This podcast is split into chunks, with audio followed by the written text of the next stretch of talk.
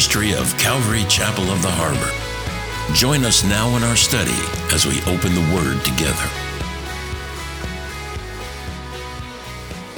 Thank you. And if you can open up, we're making our way through 1 Thessalonians. We're in chapter 1, verse 5. We'll be looking at three verses, chapter 5, 6, and 7. Title of our message is Who Are You Following? Who are you following? As believers, we're called to be followers of Jesus Christ. And we all know that if you've walked with the Lord any amount of time, you know, yeah, I'm a follower of Jesus Christ. We even say it, you know, I'm a follower of Jesus. And so we're going to kind of look at what that means uh, scripturally. What does it mean to be a follower of Jesus Christ? But we're also called to be examples.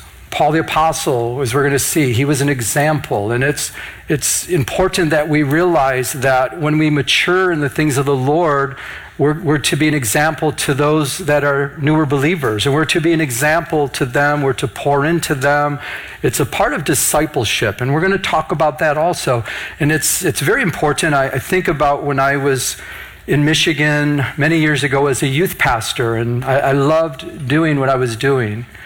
And it was a, a powerful thing that the Lord was doing. And looking back, I, I kind of see it, you know, what was happening. I didn't even realize what was happening at the time, but I would hang out with them constantly. And it was just in my heart. The Lord was prompting me by His Spirit. Uh, so we would play basketball together. We would go to Christian concerts together. We'd go kayaking together. We would, we would hang out a lot. And, and looking back at it, I believe what was happening is I was being an example. I was walking out my Christianity in front of them, and there was that work of the Holy Spirit working in us and through us and working in, in the group. And so, for example, if we were playing basketball and it would get too aggressive or we'd lose and someone would get angry, we would talk about that. And it, but everything was centered about around the Word of God. Everything. We would start with the Word of God and we would close in prayer and, and we would talk about if someone was, as we call in the flesh. And there was just that powerful work. But looking back now, I, I see that the Bible calls us to do that, to be examples. And we can look at that and get beat up and say, oh, no, you know, I'm not always a good example. But, well, you can be still a good example when you mess up by showing what you do when you mess up. We go to the cross. We ask the Lord to help us. We ask the, the Holy Spirit to mold us and shape us and, and cut away those things in our lives that are not of Christ. Amen? So we're going to talk about all these things. And so uh, here we have three verses, and I'm going to ask if you can please stand with me. I'm just going to read out of 1 Thessalonians chapter 1, verses 5 through 7. And this is Paul the Apostle that's writing to the church in Thessalonica. In verse 5, he says, For our gospel do not come to you in word only, but also in, can we say that out loud, please? Power. And in the Holy Spirit, and in much assurance, as you know what kind of men we were among you for your sake. For you became followers of us and of the Lord, having received the word, that's the word of God, in much affliction, with joy of the Holy Spirit, so that you became examples to all in Macedonia and Achaia who can we say it together? Thank you, Lord, as your word instructs us. May you instruct us in these three verses. Teach us in your ways. In Jesus' name, amen. amen. Paul is writing to the church in Thessalonica. It's a young church. It's a, a church that's uh, not, you know, a mature church. He, Paul the Apostle, and Silas kind of birthed the church. They went, as we talked about last week, three Sabbaths. Uh, they went to the synagogue. They preached the gospel. And as they preached the gospel, many came to Christ, as we looked at last week. And now he's commending them. He's, he's commending them for what's taking place. And we're going to look a little closer at that. And he was, he's also was talking about that that when he shared the gospel, how, how it was powerful and it worked mightily. And, and we're going to dig into that. So remember, Paul and Silas on their second missionary journey, they went to this place, Thessalonica. A work started. Many came to Christ. And now he's writing this letter from Corinth because the persecution was so heavy. Him and Silas had to leave. They went to Berea, then they went to, uh, to, to Corinth. And now he's writing this letter again as a, way of reminder to this young church there in Thessalonica, modern day Greece. So let's look back in verse 5 and look a little closer at this verse. There's a lot here.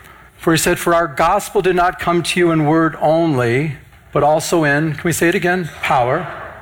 And in the Holy Spirit, in much assurance, and in much assurance, as you know what kind of men we were among you for your sake. Gospel. What does gospel mean, everybody? The good news.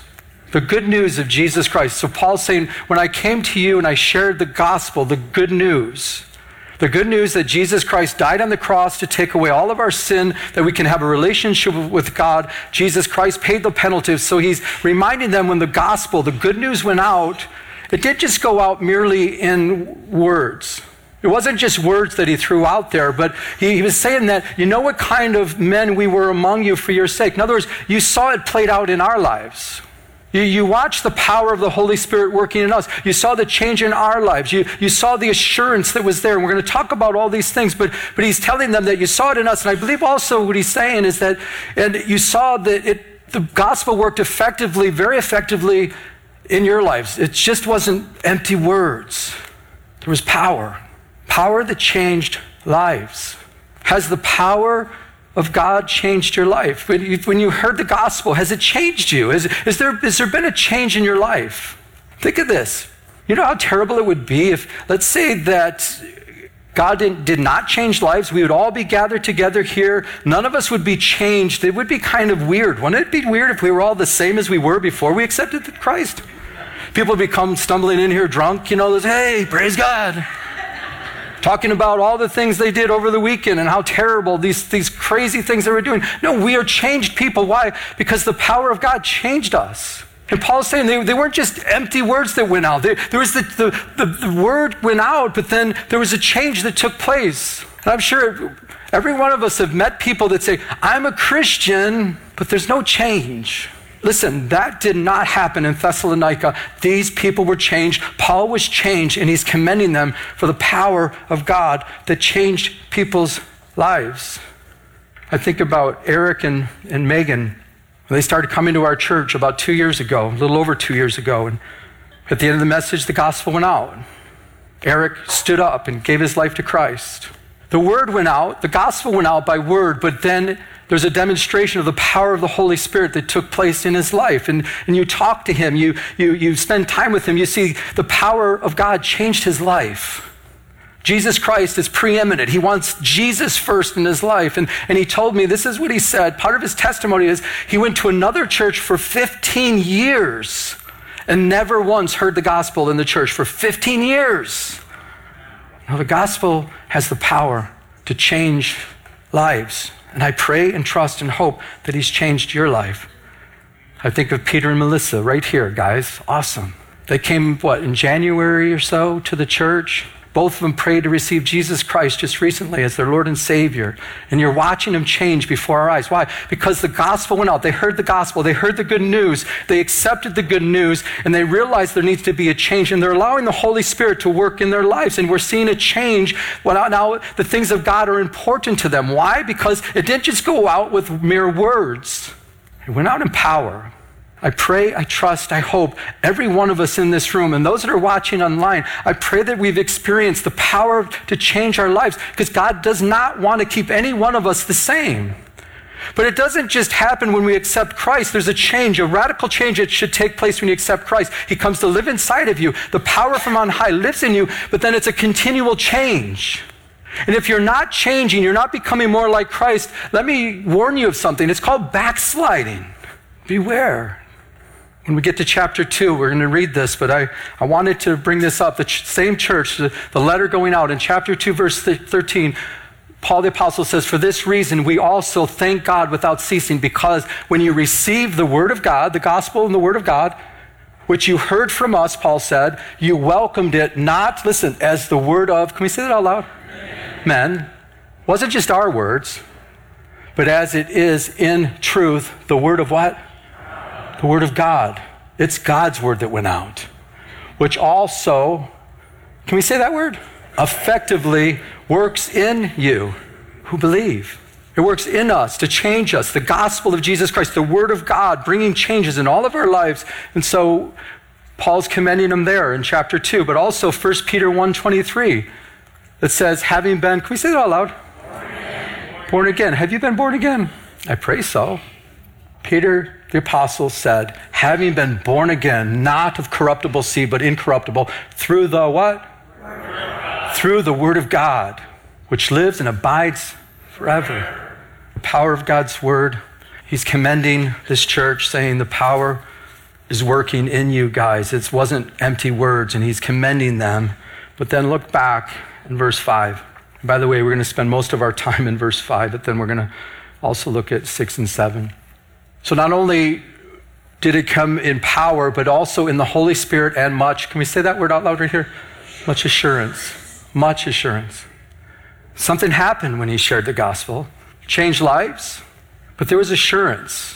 Paul as an example to them in there. He had assurance of his, his salvation, assurance of heaven, assurance his sins were forgiven, assurance that God is with us, and having that wonderful, powerful assurance. And I believe he's saying to them with much assurance, you guys had assurance when you accepted the gospel, when the power was with you of God and the Holy Spirit's working in your life that gave you assurance. My question do, do you have as a believer that assurance of heaven? I'll ask you again. Do you have that assurance? Yes. That was much better, by the way. that assurance of heaven. Listen, the, the, the moment, the millisecond I accepted Jesus Christ as my personal Lord and Savior, I knew instantly I was heaven bound. Why? I have that assurance. My sins are forgiven. What separates me from God? Sin. Jesus Christ died on the cross to take away the sins of the world. He take, takes away my sin, my past, present, future sin. My sin is gone. It's nailed to the cross. Now I have assurance that I have hope that goes beyond the grave. To be absent from the body means I'll be in the presence of the Lord for all eternity. Do we have that assurance? Yes, we should have that assurance. And he's telling them you have much assurance. But notice, wasn't mere words. It was in power, as we talked about. You had much assurance, as we just talked about but also the work of the Holy Spirit in the Holy Spirit. There was a work of the Holy Spirit, obviously in Paul the Apostle's life, but also in the, in the new believers. They, there was that work of the Holy Spirit. And I want to put up on the screen some of the, the things that we should see in our own lives as the work of the Holy Spirit. This is what they would have saw in Thessalonica. These are just four things. There's much more that's provided with the Holy Spirit in our lives, the person of the Holy Spirit. So it brought them, can we say that out loud? Comfort. Why? The Holy Spirit's called the Comforter. John 14, 16. Brought them what? Help. Why? The Holy Spirit's called the Helper. John 15, 26. Taught them Scripture. Why? The, the, the Holy Spirit's called the Spirit of Truth. We see that in John 14 and 15. Brought conviction of sin. The Holy Spirit came in the world to do what? Convict us of sin. In this new church, in this young church, there was a work of the Holy Spirit convicting of sin. There was a work of the Holy Spirit bringing help. The helper was helping them. The Holy Spirit was bringing comfort. Why? They were under heavy persecution. It wasn't just words, there was a work of the Holy Spirit. Unless the Holy Spirit is working in the church, this is not a church. If the Holy Spirit's not working in a church, it's not a church, it's a social club. We never want to be, we never will be a social club. This is not a social club. Yes, we have fellowship in our koinonia, our oneness, our fellowship is in Christ Jesus because we've all been born again of the Holy Spirit and the blood of Jesus Christ have cleansed us of our sins, and that brings great fellowship. But there always must be, and I pray it's in your life, that work of the Holy Spirit in our midst, in your life convicting you when you do something wrong. Conviction, do, do, do, do, wrong. I don't know if your vehicle has those little sensors. If you go close to something, I go,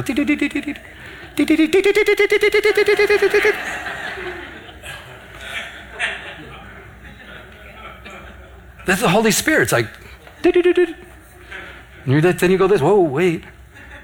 But then you get closer and closer. You're like, stop, stop, stop, stop. That's the conviction of the Holy Spirit saying, Stop, wrong way. Don't do that. That's not of me. That's going to cause problems. It's going to hurt your life. It's going to hurt others around you. Sin is terrible. Stop.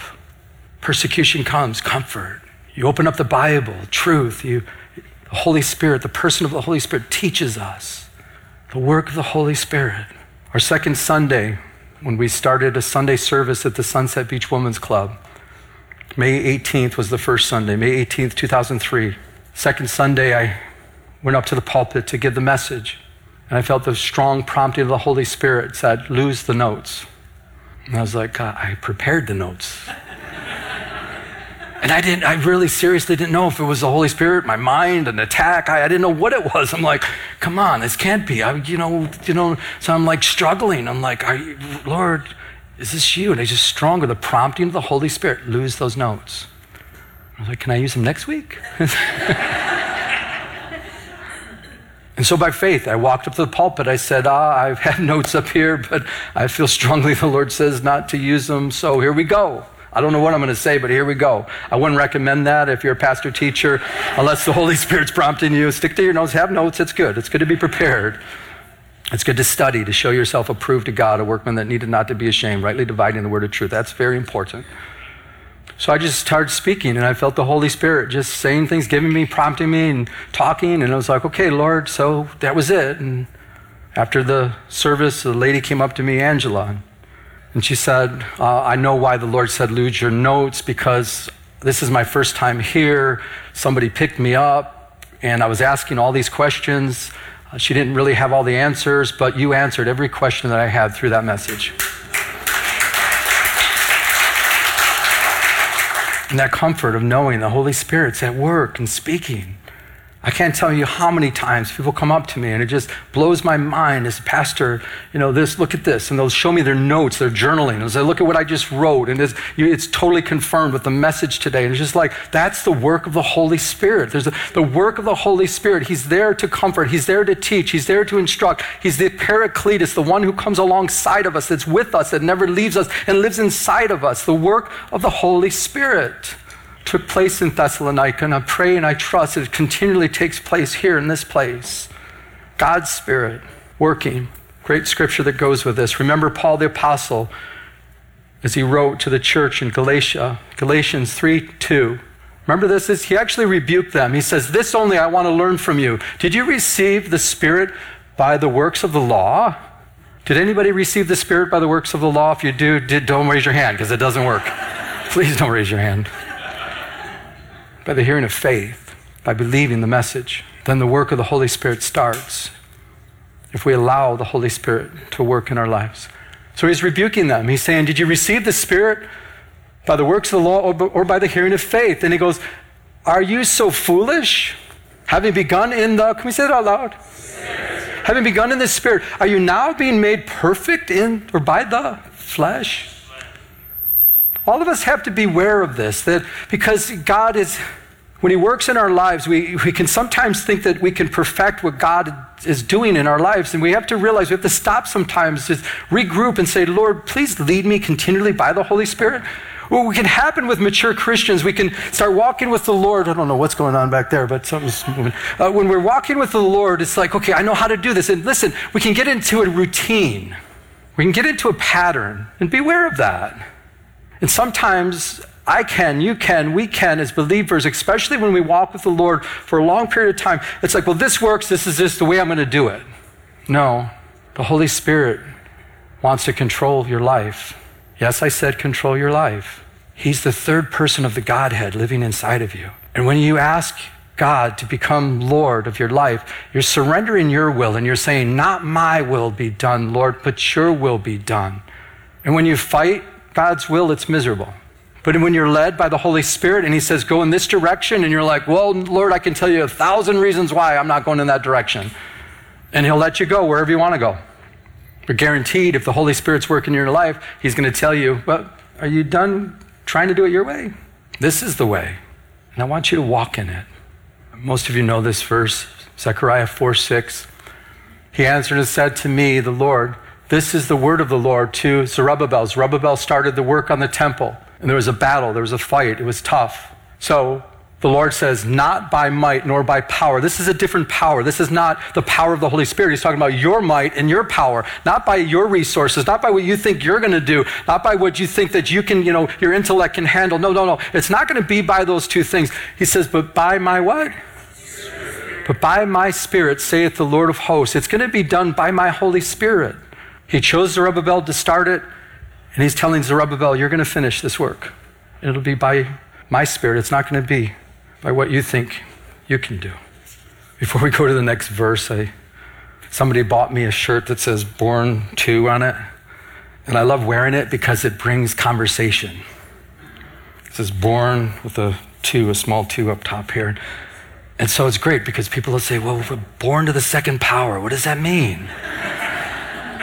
And so I was at Trader Joe's uh, yesterday afternoon, and sure enough, it worked, you know. So cashier's checking me out. She goes, What?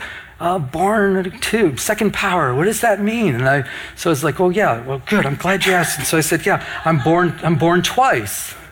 And then at that, she figured out right away. She was like, Oh, yeah, born twice. I said, Yeah, that which is born of flesh. See, we're all born in the flesh. And she's like doing the groceries really fast. She's like, and I know what's going on in her mind. She's like, I, wish I never asked that question. She's like, and she's smiling, yeah, nice. And I said, well, you know, Jesus told Nicodemus, he said, you know, there, we must have a spiritual birth. You know, we all have a physical birth. And he told Nicodemus, that which is born of flesh is flesh. We're all born in the flesh. But that which is born of spirit is spirit. We all have to have a spiritual birth, even if we want to see heaven. You can't see heaven unless you have a spiritual birth. And she goes, oh, yeah, okay. And she's like, all right, nice. She's like, pack it up real quick. It's like, but you know where people stand. But I, I love it because it opens a door. And guess what? God's word will never return void. But the shirt means I, I've had a spiritual birth. The Holy Spirit lives inside of me, convicting me, drawing me close to Him, giving me understanding of the word, giving me assurance of heaven and the, the work of the Holy Spirit, bringing comfort in my life, helping me when I need help. The message for me, the message for you, the message for all of us again is a reminder for us, no matter how long you've walked with the Lord, the reminder is depend more on the Holy Spirit. John the Baptist said, yeah, I, have got to decrease and he must increase in my life. And Paul the Apostle goes on to tell this young church, and he says, and you became, can we say that out loud, please? Followers of who? And of the Lord, receiving having, excuse me, having received the word, the word of God in much affliction. They had heavy persecution, but they received the word of God from who? From Paul the Apostle. You, you've received the word of God from us. You, you not only followed the message of the word of God, but you followed the messenger that gave you the word of God. He was an example to them. Yeah, they followed the Lord, and that's what we all should do. But also in this, we see the, the, how there should be people in our lives that are examples that we follow their example. Paul, the apostle, was an example, but he used the Word of God. My example, if you don't know this already, Pastor Chuck Smith, who's gone to be with the Lord. Why? Because the church that he pastored simply taught the Word of God, simply interpreting Scripture with Scripture and allowing the work of the Holy Spirit to work in people's lives. As the Word of God goes out, the Holy Spirit does the work to, tr- to change and transform lives. It wasn't a shepherding church, a, do you know there's churches out there that shepherd the flock in a, in a bad way where they, have to go, people in the congregation, they have to ask the pastor, Oh, I'm thinking of buying this house. What do you think? No, don't buy that house. Give all that to the church or whatever. I don't know. It's just, but seriously, there's churches out there. It's called shepherding the, you know, it's, it's not a good thing, not a shepherding in a good way. Shepherding is to feed the flock, tend to the needs of the, of the people. So while I was serving at Calvary Chapel Costa Mesa under Pastor Chuck Smith when he was here with us, people from all around the world would bring buses in from all around the world, tour buses would come in. Why? They wanted to see what was going on at Calvary Costa Mesa. Why? Because it spread throughout all the world. And they're like, we have a Calvary Chapel in our church. Or we have a Calvary Chapel in our community. It's a church there. We want to see where it all started. And all over the world, churches all over the world, like Starbucks, just all over the place, popping up teaching the Word of God and allowing the Holy Spirit to work in people's lives and being an example to those that are under us. That's what we see here. Word of God, even in affliction, the Holy Spirit working. They had great joy. And they were following not only the Lord, but they were following the example of the messenger. Hi, this is Pastor Joe, and I'd like to take a moment to personally invite you to one of our three services here at Calvary Chapel of the Harbor in Huntington Beach. Our service times are 9 a.m., 10:45 a.m., and 12:30 p.m. Please come and say hi after the service. I would love to meet you. For more information, check out our website at ccoth.com. That's ccoth.com. God bless you. You've been listening to Glory to Glory with Pastor Joe Pettit, an outreach of Calvary Chapel of the Harbor. If you would like to enter into a personal relationship with Jesus Christ, call now at 714 788 8221. That's 714 788 8221. Our new location is at 4121 Warner Avenue in Huntington Beach at the beautiful Huntington Harbor Marina. Now, may we continue to go to His throne of mercy as He changes us from glory to glory.